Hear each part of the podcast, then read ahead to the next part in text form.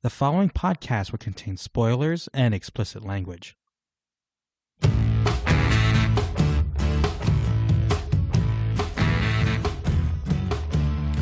Welcome back to the Other Wrestling Show. My name is Joel, and I'm here as always with Mike. Mike, say hello to the people. Hello, people. It, you know, it just felt right. I don't know. I, I, I realized I threw you off because I didn't follow my normal cadence there, but I think it'll yeah, be fine. yeah. I usually don't talk until after the drop. What are you putting Yeah, me on the so- spot for? I don't know what to do. The people want to hear your voice, you know? Stock up, stock down. Well, stock up to my voice, apparently, since the people want to hear it. But Joel, let's just start the show here. And I am very sad because I wanted Dax Harwood to win the entirety of the Owen, and he goes out in the first round like a chump. I'm very sad. Did he go out like a chump? I think he, He went out in an incredibly emotional and meaningful performance that elevated the entire tournament. Like we're talking about something where there's not really anything on the line here, right? This is this is bragging rights. This is a trophy that maybe they're going to carry around for a couple of weeks. There's no title shot currently associated with the winners of these tournaments. So in terms of the kayfabe rewards, there's nothing on the line in this tournament. So what do we need to make it count? What do we need to make it matter? We need emotional stakes. And making this about Bret versus Shawn, which is like one of the oldest arguments in professional wrestling, I think was a great way to get people invested and divided on this tournament because you know you've got all of the people in the Bret camp rooting for Dax Harwood and all the people in the Shawn camp rooting for Adam Cole. And with Adam Cole winning, he's an even bigger heel after that emotional performance and Dax, uh, in his own words, going to failure. Uh, and I, I just I thought it was tremendous. I love this match. It was my match of the night and stellar, stellar performance by these two guys. Yeah, I I don't remember at what point during the match Cole started tuning up the band. And I feel really dumb because I figure I realized I should have realized what the story was before that. That it was like Shawn Michaels versus Bret in terms of styles and Mhm. everything. But once he started doing like tuning up the band, I was like, ah ha ha ha. Okay. This is good. But yeah, I you know, I mentioned that I really wanted Harwood to win. So it's it's fine. We got a great match. I just I, I really had my heart into it, and I would have put money on it if there was a chance to. But um, yeah, so I'm gonna I'm gonna make a bold claim here, and I'm gonna go ahead and predict that this is the single most important match of the tournament. I don't think anything else that happens from here on out is going to be as big of a deal unless we get some kind of wild debut against Samoa Joe that like changes the landscape. Um, if it's a returning Miro or Kip Sabian and they are treated like a huge freaking deal immediately, um, you know that that could potentially be a bigger deal. But like, I care about this tournament in a way that I didn't prior to that match, and I think it's the match that we're probably all going to be talking about after the tournament is over because of the broader implications and the commentary about wrestling style and what matters and what's the best and they just told such a great story Mhm. and i don't know that we're going to see that through the rest of this tournament well, if night one of the tournament the and, and eh, any indicator, there were really you know deep stories in all three of these matches that we can go into. You know, they set the stage. You know, they had the Jamie Hayter Toni Storm thing for like basically the last month, building up to this match. They teased their their past, kind of built up this little feud with Britt Baker involved as well, and then you had the whole Darby Allin Jeff Hardy thing where Darby was or is the Jeff Hardy of AEW, and you know the anything you can do, I can do crazier uh, story they told in the main event was wild. So, um, you know, first first week, I think so far so good in terms of the tournament matches and and how they're building them and how they're structuring them. And the next week, they've been touting it as Wild Card Wednesday. You know, we have both of the Joker matches next week, so that gives it another kind of ooh, who's this person? You know, the story may not have to be as deep if the debut or return is exciting. how do we Um, feel about that how do we feel about putting both of these mysteries on the same night because i mean i know where where i sit i prefer to have these things spread out I- I feel like anytime, especially if you're potentially debuting new talent or if you're reintroducing somebody, like one of those returns or one of those debuts is going to be a bigger deal than the other one. And if they're on the same night, I feel like you're putting those things in direct contrast with one another. Whereas if you spread them out, like you have this chance to, okay, let's have a big moment on Wednesday and let's have a big moment on Friday, or let's have a big moment on Wednesday and a big moment next Wednesday. And allow us to keep that excitement for longer. And also don't immediately put those two things in opposition to one another, especially when the vast majority of the time the male talent is treated as being more important. So I think I, I think there's two things, two things here. If you wanted that, you got to start the tournament before May 11th, like the actual. Oh, that's fair. Because we have three and a half weeks until uh, Double or Nothing, and I know sometimes they like to end the tournament with an episode to spare, so the finalists kind of have a chance to breathe and make their match even bigger than just the tournament finals. So I think that's a big issue because, like, if you notice, the winner of Jeff Hardy uh, Darby Allin and Adam Cole versus Dax Harwood is facing each other next week. It's like the second round is already kicking off next week. They're kind of doing NBA style, where the second round can start while the first round is still going on. Um, and then the second thing is why? Well, why don't just have one debate debut on Rampage and one debut on uh, Dynamite? It's Rampage is taped. You're gonna yeah. kill the debut anyways if you have them debut on Rampage. Unless they were there was a live Rampage on the schedule, I could see that, you know, where it's not ruining the surprise, but you just can't do that. Like if you want to make someone's debut feel even less like especially on Rampage because they're in funky hours right now because of the NBA playoffs. That's true. You know, like Rampage I think is airing at 5:30 today. Like a your viewership isn't going to be as good. A it's going to be one of, you know, they're always less viewers when they're moved around like this. So yeah, I get what you're saying. Like, it would be nice if they're spread out because we do want these to be impactful. Now, like for example, a returning Miro Kip Sabian, like, yeah, that's a return that someone being we've been expecting to come back versus a debut. I don't think I think if they're both new people, that might do what you're talking about. Kind of, oh, hey, yeah, you know, Athena showed up, cool, but holy shit, you know, it's it's Cesaro. Like, okay, two debuts. So I think one's going to be an injury return and one's going to be a debut where you can kind of treat them differently as hey it's the conquering hero he's back or miro's been out of action since november and he's back on a mission blah blah blah blah blah. And like so i i, I i'm gonna trust them for now because i first night of the owen i thought was a big success and i thought the qualifiers were a big success. So um yeah we'll just we'll just have to wait and see. But um yeah i i'd rather them be on the same night than you know one on rampage one on dynamite yeah, okay, that logic makes sense to me. So now I'm going to say the best of all possible worlds is that we bookend the show with these matches. Yes. And beginning end. Like, yeah, so let's separate them as much as we possibly can on the same show. And then mm-hmm. also within that scenario, to your point, if one of them is a returning star and one of them is a, is a true debut first time in the company, I think mm-hmm. that works. Um, yeah. I think one that debut, would... though, would have to be on the women's side because I, can't think of like an injured talent in the women's division that we're waiting to see come back. Yeah, uh, exactly. So one thing I think too is like, say you make uh, Britt Baker's Joker match the main event. Remember when they had uh, CM Punk who was looking for a tag team partner and he kept tweeting throughout the night, "Hey, mm-hmm. you know, what do you have going on? Like, hey, what do you have going on?" Like that was like the first hour of the show was like, who's CM Punk's partner going to be? You could have Britt Baker backstage trying to find out who the Joker is before the match.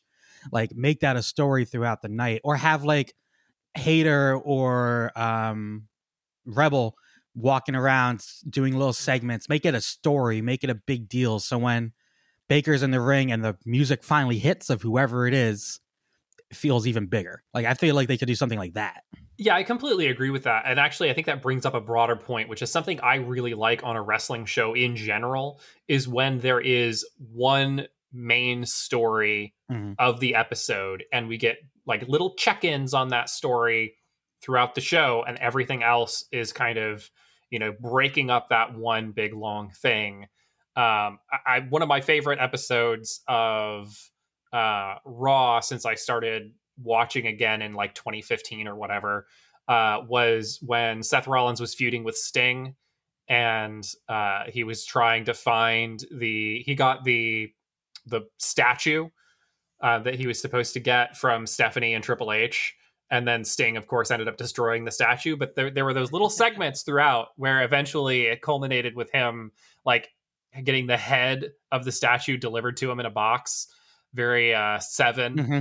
Yeah. and What's the uh, then you know the the body ended up getting crushed in a trash compactor and all those little bits of that storyline i thought were really really fun and it made for an enjoyable episode even though it was freaking three hours long uh, Mhm. because you had these little touch points throughout and i think that would be a good way to do this Yeah, Yeah, for sure.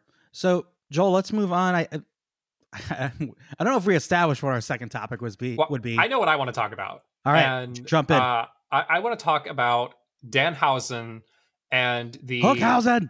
the masterpiece that was his debut uh because like they did so many things to misdirect and make you believe that Tony Nese, who's kind of been jobbed out like a chump since showing up in AEW, was going to get jobbed out again, uh, and presumably in humiliating fashion because the way that they've set up Danhausen is kind of this bumbling moron character who has these occult powers that don't work, and we haven't gotten to see like anything really significant from him yet.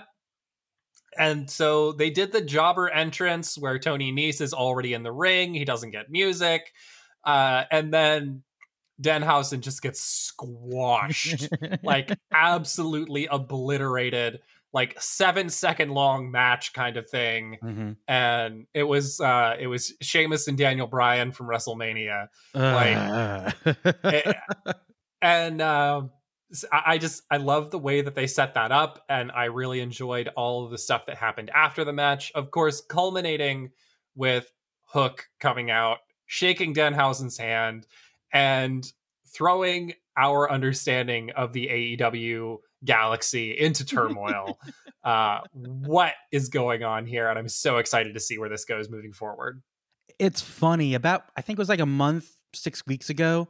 Tony Khan was on. I think it was on Busted Open, and he was asked about Hook, and he's like, "Man, I'm really excited for what we have planned for Hook and Danhausen going forward. It's just going to be a really incredible story." And I kind of was like, "What? The, what?" And it slowly has started to make sense, and Hook is doing this without saying a fucking word either. like, like does is Hook just like entertained by Dan Danhausen? Like, does he just find this funny? So he's like, I, I might as well help him out. Is it something more than that? Like, even like later on in the show, they asked Taz about it on commentary when he was out there for the Jungle Boy Ricky Starks match. He's like. I don't know what's going on. like, I really want to say like Hook doesn't talk to me either. like, so it's, I, I gotta give some prop, and we, we both love Taz and are on the record as like being big fans of him and Mhm. the work that he's done in AEW. I, I gotta hand it to him. The way that he enhances Hook's character through commentary is Mhm. just like a plus sensational. I- I really, really love it, and I, I'm really looking forward to you know where this is going to go, and I, I want like one of the things that Danhausen has done in different pairings that he's had is that you know he'll go to choke slam somebody a la hurricane or whatever right? Because he's got his occult powers but of course he can't lift them. And unbeknownst to him his bigger stronger tag team partner will actually choke slam them and then he celebrates like he's the one who did it. Mhm. uh, and it it slays me every time. I just i love it and i'm so excited. You, you know what got me in this? During his entrance where he where he was like he's supposedly weigh he is supposedly six foot seven and weighs over 300 pounds that just that got me that was so funny Mhm. his music was dope his his titantron video was awesome like they just really have like something good going here with him and it's, it's his fun. music like obviously it's a different flavor but what i immediately thought of was the old vaudevillains music from when they Mm. were in nxt not what the a- bullshit they had when they got called up but their Yeah. old nxt intro with the black and white and the spotlight and the old so timey good. announcer like that tag team in nxt was so great and um, I, this has a similar vibe to me. Like it's classic, it's old school, it's like B horror adjacent, Mhm. and I just really, really love it. And then you have Hook coming out to an action Bronson rap. like, uh, I think I've told you before. Like my favorite thing in wrestling is like the tag team that just the weird fit tag team. Like maybe Mhm. they don't necessarily like each other, or they're just com- completely different styles or characters. And this is gonna test it because this is the extreme. This is you know pure to such comedy. simple and easily understood storytelling and i am on the record and you can go back and listen to previous episodes that aew is at its best when it is giving us like 12 different flavors of wrestling Mhm. in the same show and i think something like hook and danhausen can give you five of those flavors in a single segment Oh, so and- And- and Like- look at this tag team match booked for the buy-in. You're gonna have like 12 different styles because you have Danhausen, Hook, Tony Nese, and then Mark Sterling. so we're gonna get like scared manager getting his comeuppance, and then we're gonna get power, and then we're gonna get comedy. Like it's, it's gonna be great. It's, Well, and, and Mark Sterling, not that I'm saying he's on this level, but he is pulling right out of the Bobby Heenan playbook, which mm-hmm. is manage like a wrestler and wrestle like a manager, right? Like that's that was Bobby Heenan's ethos when he was with Flair or whoever else. And the bombast and bravado that he has when he's cutting promos, as opposed to his physicality when he's taking bumps or like when he jumps on somebody's back and and tries to hold them back and stuff like it really really works and mm-hmm. it's remarkable how integral he has become to AEW when it was like Oh. oh, this is MJF's asshole lawyer well it's Yeah. like well now he's MJF's asshole lawyer and he's Jade Cargill's representation and he's managing Tony Nese in this storyline with he's on like two know- or three segments every Dynamite. Like he's all over the place. Yeah and it and i'm happy to see him every time take notes dan lambert be yeah, I mean, more he- like mark sterling you fuck he's the best manager in AEW, like bar none. yeah Like, And- yeah it's him not or Taz, close. I guess, if we're counting Taz as a manager. Um, real quick, I, actually, you know what? I'm going to our next topic. Uh, I really wanted to talk about Jungle Boy Ricky Starks. A, this match was incredible. They're just incredible workers, but I think I have to retire the Team Taz never wins slogan. They've been winning a lot lately. Like, yeah it's finally come around our lovable losers are now the the kick ass champions. I guess I don't know. I'm really turns out they just needed to get that bum brian cage out of there I guess, which is such a which is such a weird statement because Brian Cage is awesome. yeah we're, again we're both huge fans of brian cage Yeah. just If if Brian know? Cage ever comes back to television, I hope they make that a point. We've won since we kicked your ass out. well it looks like he's going to be a big part of ring of honor which i think Yeah. is a great fit for him Mhm. and um, I'm, I'm still like looking to hear more about like what's going to be happening with that and uh, i know there's a logo that everybody's up in arms about because it looks like crap It's okay. First off, trademark logos don't actually look like they don't Right. have to look like the logo that like the original AW logo look like crap too. Like the ones they originally trademarked with the government. So I'm not worried about it. They're gonna get it to work fine. It's gonna look cool. I'm not worried. Like I honestly I'm kind of putting Ring of Honor on the back burner because I just don't see how they can get something up and running consistently for at least another like two or three months.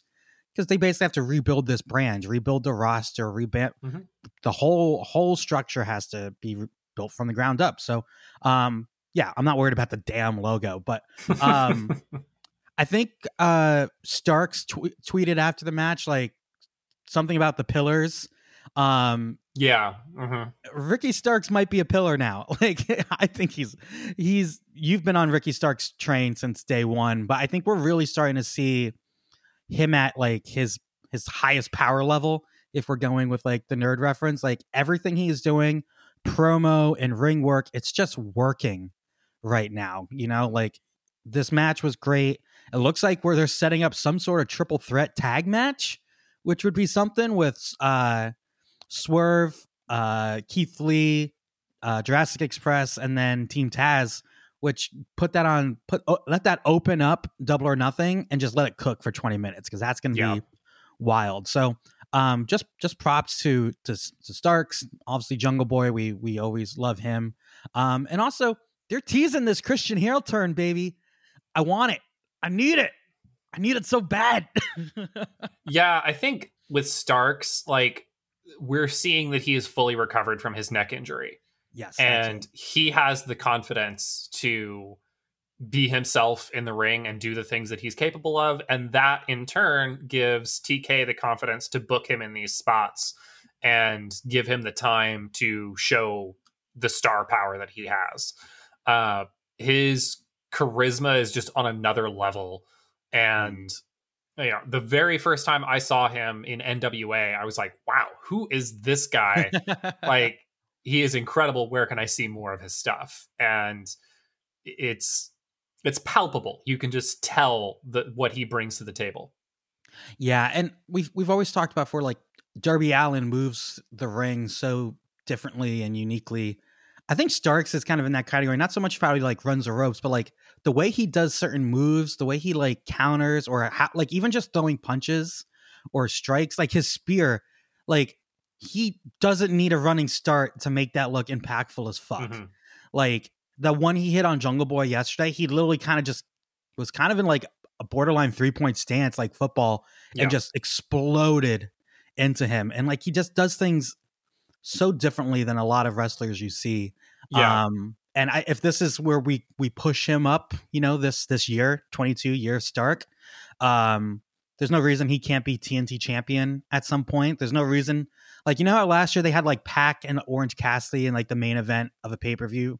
Like I could see him like being getting a match with Hangman Page for the title on like a Dynamite or like one of the Battle of the Belts or something like that, and that show being built around. Hey, Ricky Starks is in the main event, so well we've talked a little bit about like who should take the belts off of jurassic express and i think team taz right now would They're be a so hot. great option. Um you know we've got proud and powerful tied up with jericho appreciation society stuff so they're kind of out of the picture.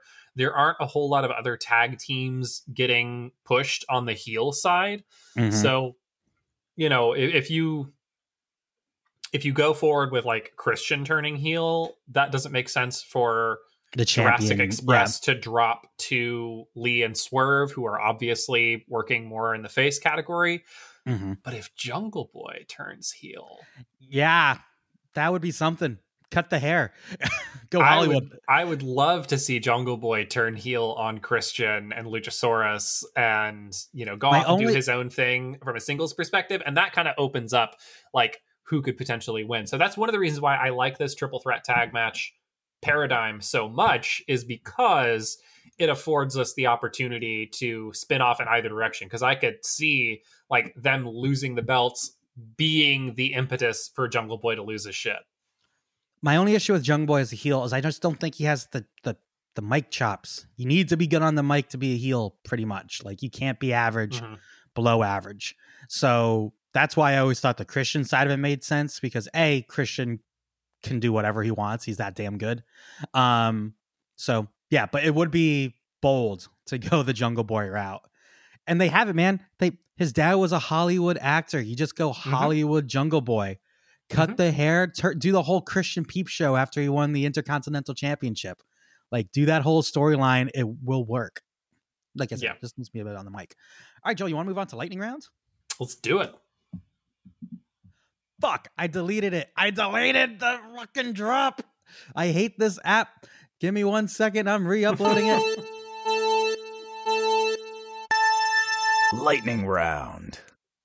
Joel, over under, what year does Darby Allin die? Is it before 2024 or after 2024? Ah, I refuse to answer because I don't like the question. um, but I will answer in this way. I was legitimately concerned for his health and well being when he did that dive off the ladder that was in the ring to Mhm. the outside through a bunch of chairs with only old man Jeff yeah, out there to catch him. trying to catch him. What's crazy is like when you when you go to live events, you realize, oh, you know what? The ladders aren't that tall. The ring isn't that big. but that was the tallest fucking ladder I've ever seen. And then like I that saw was a jumbo ladder for sure. Yeah. I saw TikTok from the ground level, like right behind Matt. Mhm. That was legitimately the tallest ladder spot I think I've ever seen. Like, like not even with the camera angles making it look like less. It was gig- It was such a jump. Well, and usually we see one of two things, right? When we see someone falling from that height, they're either going through some kind of structure that has been built to cushion Uh-huh. their fall, a la Multiple Shane McMahon falling off of everything. Yeah. Um, or there is a cluster of people there to catch them. Uh huh. Yep. This was one guy and a bunch of folding chairs. and not to mention this dude is in his 40s and like i'm gonna give props to jeff because i have not really been a fan of his aew run so far it just seemed like he had lost the hardys in general they just don't look like the team that we remember them from their last wwe run but like pro- if there's one thing jeff knows how to do it's to fucking almost kill himself every time and yeah catching darby and like making that as safe as it possibly can be because I don't know if you can call that spot safe, but like he slowed down Darby enough that like he didn't land on like an edge of the chair or like the back of the chair. Like he seemed to catch him, they rolled right onto the chairs as planned. So, um, yeah, scary spot. And also that match, that spot was like mid match. Yeah. that was it was so like it wasn't even close to the finish. Uh, this was easily Jeff's best match since coming back, and I, I think we're going to see these matches from time to time where he really digs in and Mhm. sells out for you know all the spots and moves a little bit, maybe a half step faster. Um, and then he's going to be on cruise control for a lot of the time, and that's okay because Yeah. like He's forty This is- something. uh, this is kind of a fan service run, you know? It's we know that Matt and Jeff don't have all that long left to, to continue doing this. Mhm. It's not like they took 20 years off like Sting did. Uh, and frankly, they work a very different style, a style that ends your career earlier. Like Yeah. it's remarkable that Jeff has been doing this for nearly 30 years. So, you know, And he's always been the like Matt's taken some bumps, some crazy bumps, but it was it was always Jeff doing the insane ones. Like I'll never forget the Jeff hanging off the belts and Edge spearing him off the ladder yeah, that like- was wild. and him going straight down into the mat with the force of an edge. I mean, we did have that like super violent Edge Matt Hardy feud. Yeah, when like and that had some die. like really nasty spots.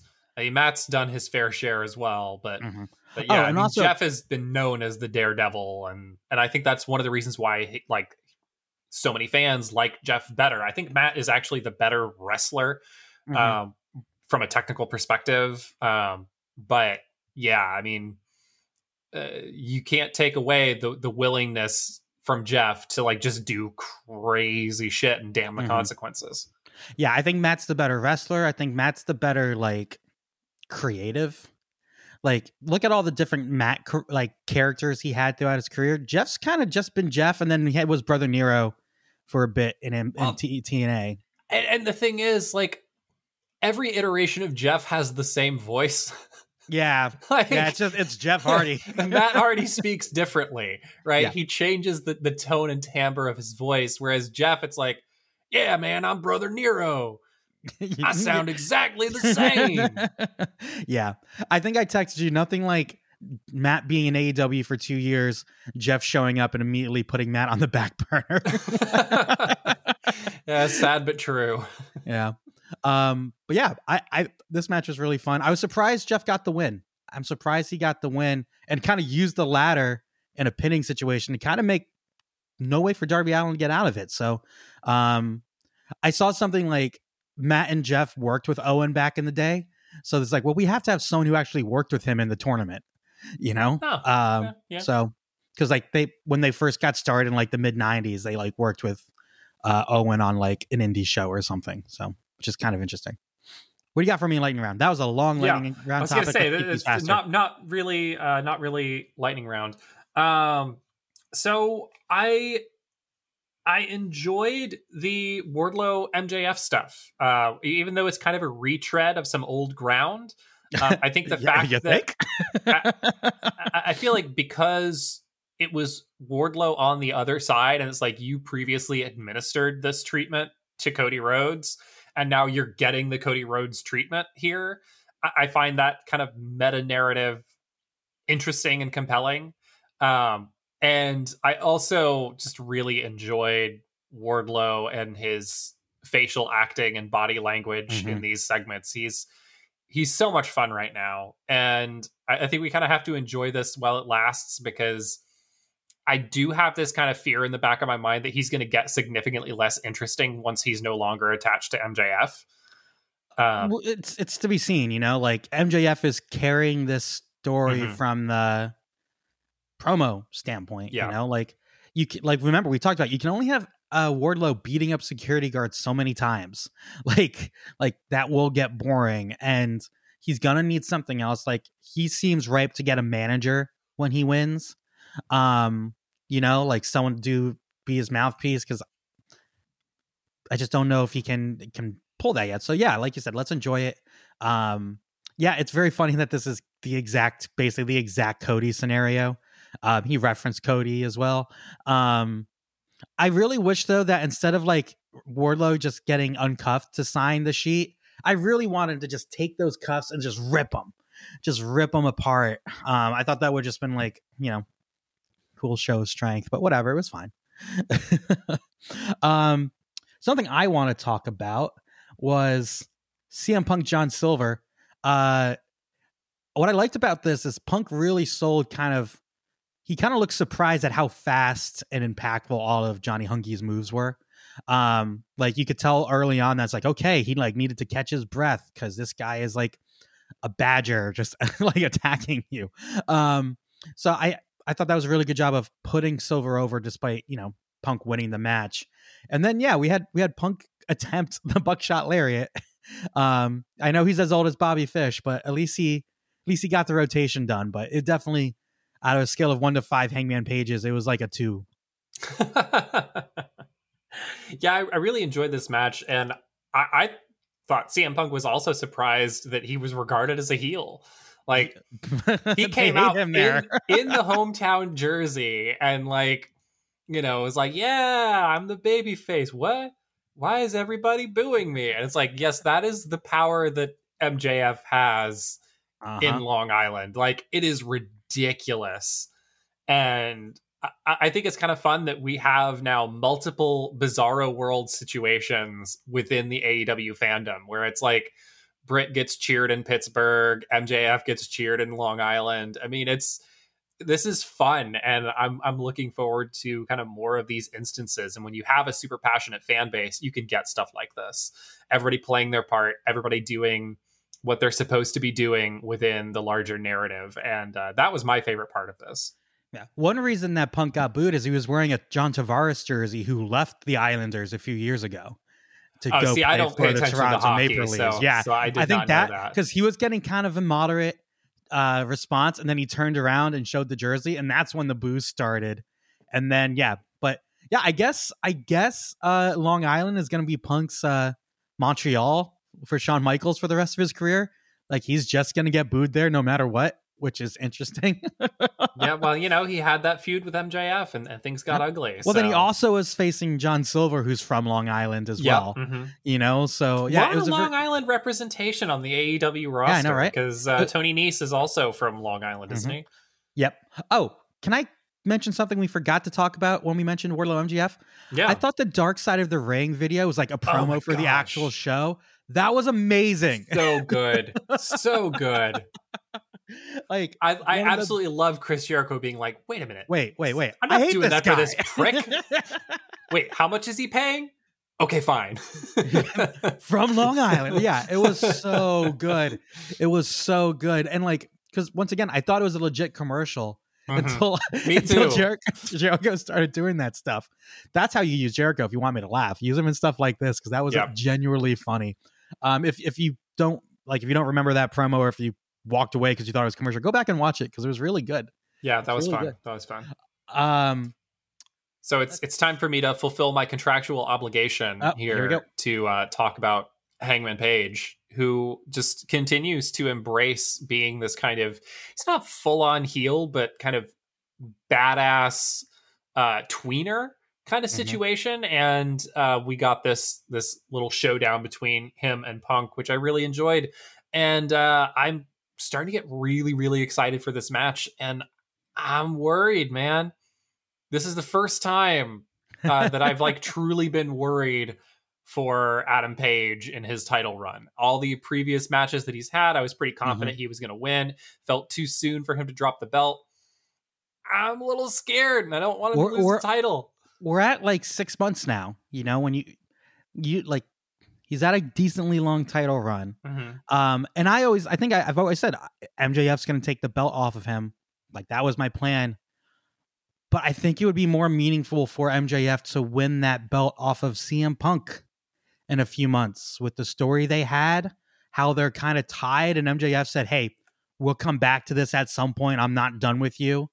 Um, like you could have Punk win the belt, defend it throughout the summer, and then drop it to MJF at All Out one year in in Chicago. Like like talk about setting MJF to be a huge star. Yeah. He already is a huge star, but even an even bigger star by beating Punk for his first championship in AEW. Like he hasn't won any championships in AEW despite being with the company since day 1. Yeah. Like that would be huge. And that's the only reason I'm kind of with you now cuz I I kind of thought that Hangman Page would get you know, maybe not the these Kenny Omega almost Mhm. year long title reign, but I thought it would be a significant one. And also, Mhm. I when I'm just and I'm trying not to let the Forbidden Door mess with my head, but I think CM Punk versus like Okada as champion, champion versus champion, is the biggest match you can make if Kenny Omega is not healthy. Like, and I think that they would want to do that for this type of big show. So, um, yeah, I'm nervous, dude. I'm with you. Like, this might this might be the end, but Yeah. So, do you have anything else from the show? Because I have a couple outside of the ring things. Um, uh, one last about. thing, we didn't really talk about Hayter and um and uh Toni Storm that much. That's true. Kind of glossed over that. These two, the way they just everything in this match was, it- it's one of my favorite women's matches we've seen in the last few months. They both just move the ropes extremely well. They're every strike had enormous like impact behind it and they have such good chemistry that like i was really bummed when the match ended like like Yeah. i feel like they could have gone like another five ten minutes um like i hope this isn't the end like i hope they could bring it back at some point um but yeah that they were this was just an incredibly fun uh match from both of them Yeah, these are two talents that I'm extremely high on, and I'm glad that they got an opportunity to showcase here. Uh, and I also don't think that we're done. I think we, especially after the great match that they had, I think we see these two square off again sooner rather than later. Yep. Yeah so what do you want to talk about joel So I'm going to take it back to MJF for a moment, and I wanted to Uh-huh. ask you: Do you buy any of this rumor circulating that he's upset about his contract and like all the hints that he keeps dropping that he's going to go to WWE when his contract expires? I genuinely think that he will go to whoever gives him the most money. Like I genuinely think like because I want that for every athlete. Go where you get paid the Yeah. most. You know, like yeah, it sucked when Cody left, but like he's getting the bag and he's Yeah. getting pushed. Um I don't think like I think if anyone is going to work us Mhm. like this, it's MJF. And But yeah, so that's the that's the one of two things that that I feel about this is a like this is absolutely the kind of old school work the fans sort of angle that MJF is all about, and then secondly, I can't imagine that Tony Khan, as much as MJF gets used, like he's one of the most high usage rate members of the roster. I can't imagine you're not going to throw a boatload of money at him. And that if he was signed to like a smaller contract because he was a lesser known talent at the Mhm. outset, that you wouldn't like give him the opportunity to renegotiate. you wouldn't make him full now plus give him the bag in two years. Exactly. It, it's Well- like signing an extension before your rookie contract is up. Like instead of picking up the option for a couple of extra years at the rookie salary, like when you really want to lock somebody up, you throw the bag at them before you have to. Yeah, and, I And- I feel if AEW was really worried about this, they wouldn't let him reference it all the time in his promos. He mentions it like every other week that 2024 will be here before you know it. Yeah. You know what is also up in 2024, Joel? The AEW TV contract, which means they will be getting a new contract. Mhm. And we all know how TV contracts work. If you're successful in the first one, your next one is twice as big, Yeah. three times as big. I mean, there's a lot of turmoil at Warner, Warner. Media with like executives being out and Mhm. new management now that they're under the Discovery umbrella. And like, how is that going to work? Um, So so the there's way- a the way lot that of I look at question marks that- right now. the way but that I look it's at not that a is- bad thing. No, it. I, I, the reason that TNT was so open to wrestling in the first place is that live TV Mhm. is one of the truly like one of the only like ratings bonanzas in TV anymore. Yeah. Like all of your shows can be watched on Hulu or HBO Max or streaming Or even somewhere just DVR'd so you can skip or through the DVR commercials, skip you know? through like, the commercials. There is an inherent fear of missing out with live events mhm. which is why every major sports uh, content creator, not even just in the United States, in the world, like the Premier League has massive deals in the United States now. Um, to have a show every week that can get you a million people on Wednesday and like 700,000 people on Friday, that's easy money for these for these television companies. So honestly, I'm really not worried because if T if Warner doesn't want AEW, they will find a network provider that will yeah. like they will find someone like cbs has been wanting to get into wrestling with their women of wrestling uh promotion that you know tessa blanchard was going to be part of who's not anymore uh like there's there's a, a market for it there's a need for this live content um so yeah i'm not really worried about it honestly Yeah. Yeah. um at least not for now because it's so far away things can change so much in the next few years wrestling wise or just media wise like how do we know the people and also like I know how they had like their big like event like every summer right before the fall TV season premieres it's like hey these are all the shows that we're highlighting this year like Mhm. AEW is one of like the biggest shows that they're like they're putting AEW in like a prime position Mhm. at these uh media events so they're behind him for now and Yep. honestly I think Tony is smart enough and and has enough money to to be able to handle the storm of a shaky TV, you know, situation if it gets to that. Well, the other thing is like TNT and TBS have said that one of the biggest changes that's going to happen with this acquisition is that they're not going to be making any scripted content moving forward. And by scripted content, they mean like traditional linear Dramas, television. Like uh, they specifically cited that like this season of Animal Kingdom, which is the final season of Animal Kingdom, Mhm. is the last like traditional TV show they're Mhm. going to produce. It's going to be all like movies, reruns, and live content Yeah. moving forward. Well, if you look at you look at uh, TNT, TBS over the last two years, they've like NBA, NHL, baseball. NBA, NHL, baseball, wrestling. Now they have every major American sport other than football. They tried and I- MMA, which nobody cares about. No one cared about, but I know that the reason the fight night, of, like the Battle of the Belts, they're called Saturday Night Fight Night, is to eventually expand that to other combat sports. I know they want to try and get Mhm. boxing on the network, um, MMA again, but you know who knows. But so yeah, it, it's one of those things that I think people who want to worry about something worry about, Yep. like the MJF contract. Because honestly, dude, it's good for wrestlers to be able to go back and forth to companies. Like we've talked about this before. The biggest raises I've ever gotten in my career is when I've been when I've left a company. Yeah, that's how You it know? works. Yeah. So like MJF, go get your bag. Either way, you're gonna get it here at AEW or with WWE.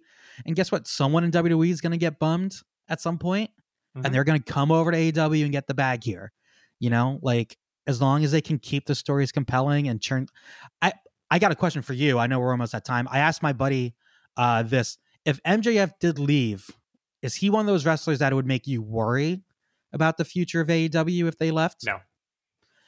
No, nothing Same. Nothing makes me worry. Like I'm not concerned at all because at the end of the day, what I care about with AEW is not any of the individual talents. That's not what like drives me to watch. It's The, the, environment. yeah. It, it's the creative direction. It's the the fact that I don't feel like my intelligence is being insulted on a, a week weekly basis after week after week. and I can watch it without hurting my eyeballs. the cuts are awful. I, occasionally, I, occasionally, I'll just be like waiting for something else to be on, and I'll flip to either Raw or Raw, SmackDown, SmackDown, or NXT, and I can't watch it. I legitimately cannot watch it. It hurts my eyes the way that they do those smash cuts and the mm-hmm. the zooming in and out with the camera whenever there's a big impactful spot. And it's like i don't understand how anybody watches yeah. it because it's like watching a fucking christopher nolan movie. You can't see anything that's going on in the action sequences. Yeah. It's it's jarring especially when you've been away for it for so long. Yeah. It's, uh, it's, answer... it's a total frog boiling situation mm-hmm. where like when I was watching it week in, week out, you don't notice how bad it's gotten. Mm-hmm. And then you go watch something else for a while and come back to it. And it's like, oh my God, this how how did I ever watch this? Yeah. It'd be like if it'd be like if you stopped watching the NFL, came back two years later, and there was like seven cuts on every play. Yeah. Like it it would just yeah. Um to, to answer that question for me though, Joel, I think the only person I would be worried is if Kenny like not if Kenny Omega left AEW to like to go back to NJPW. If Kenny Omega left in his prime, which I think he's still in, and went over to like WWE. Like that might be the only one because like we know he he considers wrestling an art. We know that like maybe in his mid 40s like as a retirement like get that bag like AJ Styles did maybe, but like I don't know. I just what we know Kenny Omega stands for like as a wrestler, that would be jarring, but I wouldn't yeah, necessarily I mean, be, worry about the it would future. Be jarring. It would be a surprise, but, but I'm still not worried because at the end of the day, you still have this ethos of what a pro wrestling presentation is and there are going to be fans that stick with that i think fans mm-hmm. are more loyal to the brand than they are to the individual talents and we actually we see evidence of the toxicity of that when the fans like turn on a like the actual a performer yeah. not the character over like their critique of the company or or something which is like the negative bad aspect of that yeah. but the fandom I think is more tied to the company and the philosophy than it is to any individual talent. So I mean, I, no. I, I, we talked about when Cody left. I'm like, that's not enough to make me go watch Raw every week. I'm gonna miss Cody because I think Cody is a great wrestler, yeah, great performer. But and I'm happy just, for him. Like you said, go get your money. I have no ill will towards any talent that decides to go anywhere. Like I, I have a, I'm pretty confident they know what's best for them a whole hell of a lot more than I do. Uh, so yeah. if yeah. they're deciding I'm going to go here and I'm going to do this other thing, good for you. Fucking do it. There are other talents that I want to see get more time, and the mm-hmm. only way that happens is if people leave. So oh. if Cody leaving makes more room for Ricky Starks to go on this run, like yeah, absolutely, mm-hmm. I want to see that. If it makes more room for Scorpio Sky to have a legitimate title run, yeah, mm-hmm. I want to see that. So it's fine. It's really really fine. Yeah. If talent moved more often, it would be better for the landscape of professional wrestling. Mm-hmm. Yep. And then uh, you know we're we'll we'll get uh, Freddie Prinze Jr.'s uh, promotion, our third challenger, and then we'll get wrestlers unions, and all Dude, I'm really well. curious about how that's going to go. We don't have time to talk about that again, but I know. know. down the line when there's more developments, we'll we'll come yeah. back to it. Yeah. All right, guys. Thanks for joining us this week. You can follow us at the Other Wrestling Show at on Facebook and Instagram. OWS underscore pod on Twitter. You really screwed with me with saying that because I could just say the other wrestling show. Joel at the other Joel, me at Michael underscore Vanda. You can get your podcast wherever you get your podcasts Spotify, TuneIn, Stitcher, Apple Pop, Apple, Apple Podcasts. We're there. Um, yeah. Joel, anything to say before I make myself go to the gym? Join the Dark Order. Join the Dark Order. Remember, everybody, life's a work. Duck the clothesline and happy wrestling.